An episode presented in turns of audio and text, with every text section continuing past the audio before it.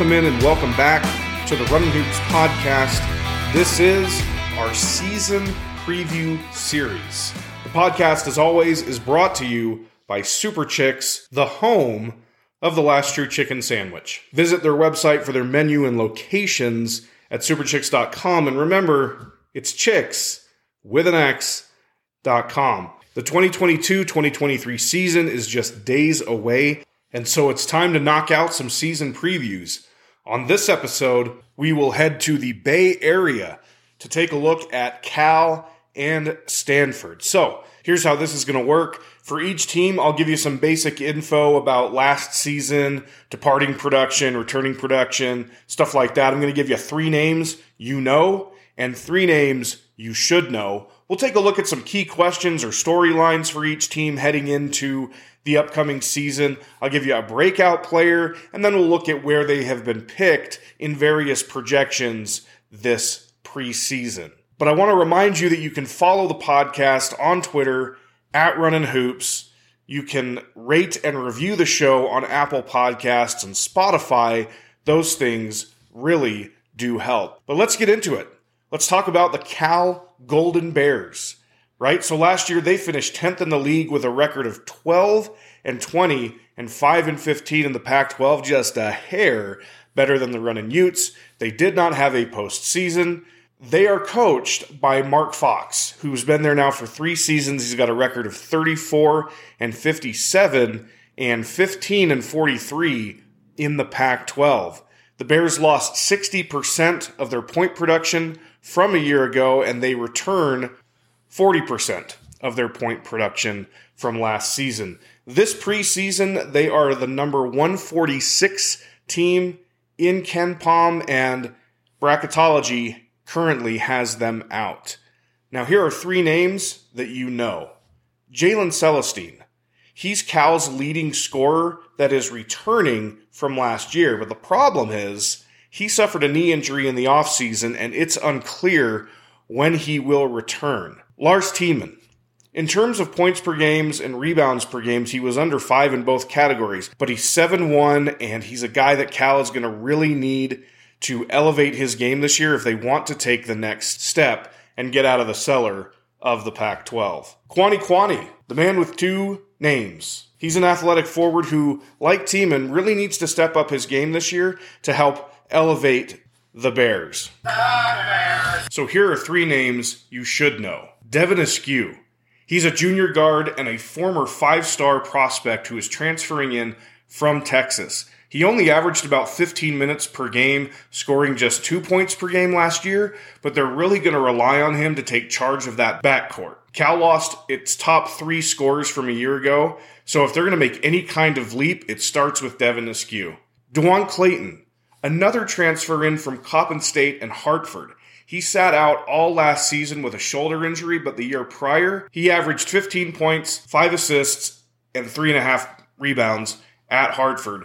He and Devin Askew are probably going to be the Bears starting backcourt, and so there's a big time opportunity for both of those players to come in and have an immediate impact in Berkeley. And then finally, Sam whew, Alajiki, the sophomore forward who started to show flashes towards the end of last year. He projects as a starter in the front court and is a guy that the Bears believe could take a big step this season. Their schedule and key games November 11th, they play Kansas State in Berkeley.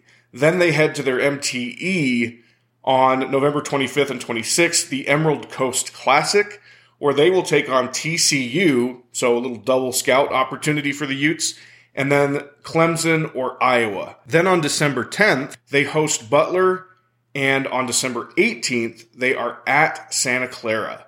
So the Bears play two true road games this season, which is impressive. Plus, they landed home and homes with Kansas State and Butler. And as we just mentioned, the home sides of those are both this season and both in Berkeley. They play Utah on December 29th and return to Salt Lake City on February 5th. The thing I really like about this Cal schedule is I don't think we have any idea how good or bad Cal is going to be, but there are some opportunities for Cal in the non conference to get a couple of road wins or a couple of wins against Power 5 teams that really could help the depth perception, not the depth perception, but the depth perception of the Pac 12 this upcoming season. So, what are the key questions and storylines for Cal as they head into the season? Well, first off, how's the basement looking? Can the Bears actually get out of the basement of the Pac 12? I think this is going to be a big question. They were picked 11th in the preseason, they finished 10th last year. So, can they get out of that bottom third of the league? What's Mark Fox's seat warmth look like? We've talked about several other coaches, but there were reports this offseason that they were looking to extend Mark Fox. So I really would be interested to know what the pressure situation is for him there in Berkeley. He's in his fourth year. He inherited a mess. He's landed some good transfers and good recruits, but he hasn't finished better than 10th in the Pac 12 in his first three seasons. And then finally, can he get anything out of the freshmen? He signed two three star guys in Grant Newell and Ndie Okorafor, and it's really a top heavy team in terms of seniors. But I think he's going to need to have some of these young guys step in and stabilize the depth of this team because that's going to show admin and other people that he's got this thing trending in the right direction. And if he can't do that, I think his seat definitely gets a little bit warmer. Breakout candidate for this season, Devin Askew he's going to have a lot put on his shoulders in the same way that Jordan Shepard did a year ago, transferring in from Charlotte. But he comes in from Texas, a big time Power Five program, a good team. And I think because of that and his former five star status, there's going to be a lot of pressure on him. But he's a very obvious choice to me as the breakout candidate this year. Now, where were they picked? It was a clean sweep in all of the publications except for the Runnin' Hoops podcast. The Pac 12 media picked them 11. CBS Sports picked them 11. ESPN's Roundtable picked them 11, and so did the Almanac, also picked them 11. The Runnin' Hoops podcast, I picked them 10th. And so I've got them right around where they've been. I probably should have picked them 11th and put ASU at 10 so that it wasn't such a bold prediction, but oh well. What are you going to do? So that is a look at the Cal Bears. We'll talk Stanford right after these words from one of our sponsors. Hey, everybody. Are you so excited for the college basketball season that you can't sleep? Well, I might have a solution for you Pillow Fight. Pillow Fight helps you invest in your rest. Their premium pillows and bedding products will change your life without emptying your wallet. Go to pillow-fight.com to check them out and enter the promo code RUNNINHOOPS at checkout for 20%. That's right, 20% off your first purchase. Again, that website, pillow-fight.com, that promo code RUNNINHOOPS. All right, we march on in our season previews here, and we go to a team that I think is one of the more intriguing teams heading into the upcoming season, and that is the Stanford Cardinal. Last year, they finished ninth in the league with a record of 16 and 16 and 8 and 12 in Pac 12 play. They had no postseason. They upset Arizona State in the first round of the Pac 12 tournament, and they pushed Arizona, but ultimately fell and had no postseason. They are coached by Jerod Haase, who has been there six years and has a record of 98 and 89, but 52 and 60 in the Pac 12 they have only lost 22% of their point production from last season, which means they've got 78% of their point production back for this year. Their preseason KenPom ranking is 58, and in bracketology, they are currently the first four among the first four out. They've gone from last four in to first four out or next four out all off season, kind of depending on the moves and the moves of other teams around them. Now, here are three names you know Spencer Jones. Jones has now reached the point in his Stanford career where it seems like he's been around forever. He was the team's leading scorer a year ago at 12 points per game, and he is back and provides a lot of leadership and experience on that team.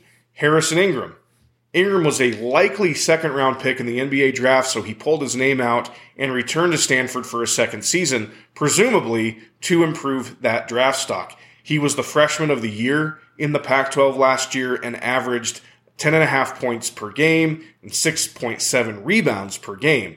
Now, if Stanford is to break its NCAA tournament drought, Ingram is going to have to be a big part of that. And then finally, Michael O'Connell, a junior guard. O'Connell averaged seven and a half points per game and nearly four assists per game as well. He started all but one game for the Cardinal and is kind of a steadying hand as the point guard in the backcourt for Stanford. Here are three names you should know. Michael Jones, a graduate transfer from Davidson. He played over a thousand minutes last year for the Wildcats, averaging nearly 12 points per game. Stanford doesn't take transfers typically, but as a grad transfer, I think the rules are just a little bit different. Nevertheless, Jones is a very intriguing prospect for Stanford and somebody that could really help them this upcoming season. Isa Silva, sophomore guard, played about 14 minutes a game a year ago, but he is a player on the rise. This is somebody that Utah actually recruited once upon a time. A lot of folks have kind of raved about the steps that he's made. He's one of their sophomores, and he's a guy that I think folks are going to want to keep an eye on. And then Maxime Raynaud, another sophomore, a very talented big man. The true seven footer has some range, and he's potentially more talented than James Keefe in the front court there for Stanford. And I think that Stanford really expects their sophomores like Raynaud, Silva, and Harrison Ingram to take big steps, make big strides this upcoming season, and hopefully lead them to the NCAA tournament, or I should say back to the NCAA tournament. As far as Stanford's schedule goes, they have loaded this thing up with opportunities. They play on November 11th, second game of the season, in Milwaukee on the Milwaukee Brewers baseball field against the Wisconsin Badgers. So, an early opportunity on a neutral site right out the gate against a good Big Ten team. Then on November 15th, they host San Diego State before heading to their MTE, their multi team event, which is the ESPN Events Invitational, where they will open with Ole Miss then they get Florida State or Siena, and then one of Memphis, Nebraska, Seton Hall, or Oklahoma. On December 18th, in the Pac 12 Coast to Coast Challenge, or as part of the Pac 12 Coast to Coast Challenge, they will take on Timmy Allen and the Texas Longhorns in Dallas. And then on December 22nd, they play Loyola Chicago in Santa Cruz. And you might remember that Santa Cruz was kind of their home away from home during COVID, and so they're going back there to play another game. They'll take on Loyola Chicago. They host Utah on New Year's Eve, December 31st, and then they're at Utah on February 2nd. So, what are the key questions and storylines for Stanford heading into this year? Well, is this the year? They seemingly have the team and the schedule. Is this the year that Stanford elevates itself to be an NCAA tournament team? We asked this question with a couple other coaches, but how hot is Jerod Haase's seat? We know that Stanford takes a little bit longer to get rid of coaches than most situations. We've seen that in football, but Haase has now been there for six years and has no NCAA tournament appearances. If they miss this year, it'll be a seventh season without an NCAA tournament appearance. You might remember Stanford was one of the Final Four teams when Utah went to the Final Four. I know that was many moons ago, but still, this is a basketball program with some tradition and with some expectations. And right now, Jerod Haase has not lived up to those expectations. Another question Did Harrison Ingram make the right decision? I would imagine a big season from Harrison Ingram would move him into the first round of the NBA draft, but can he do it? We saw Marco Anthony shut him down last year. He did win the Freshman of the Year. He won a bunch of Freshman of the Year or Freshman of the Week awards. But again, he's going to have to be one of these focal points for them. And then finally, will the complementary pieces be enough? They've had some very talented and explosive players in recent memory, like Jaiden Delaire, Oscar da Silva, among others. None of these guys jump off the page at you, but will it be enough? To finish in the top half of the league or better. Remember, Stanford swept USC last year. So there is some talent in that building, but can they put it all together? So, who is a breakout candidate for Stanford? Somebody who averaged less than 10 last season? I'm going to go with Isa Silva. I don't know if he'll get the points, but if he can up his assist numbers, I think that will tell you a lot about how well this team is performing offensively. And he just seems like a guy that a lot of folks are talking about around Stanford. Where were they picked this preseason? The Pac 12 media picked them fifth gave and they gave them one first place vote. Somebody gave them a first place vote. CBS Sports picked them five. The ESPN Roundtable had them three to five. The Almanac picked them five, and I picked them four. I do believe that this is the year that Stanford elevates itself to the top four in the league. They get that first round bye in the Pac 12 tournament, and they get back to the NCAA tournament because if they don't, I think changes will be afoot up on the farm. So, that is a look at the Bay Area schools, Stanford and Cal. I want to thank you, as always, for listening. You can follow the podcast on Twitter at Runnin' Hoops. You can rate and review the show on Apple Podcasts. But until next time, I'm Andrew Crowley. This is the Runnin' Hoops podcast. And as always, go Utes.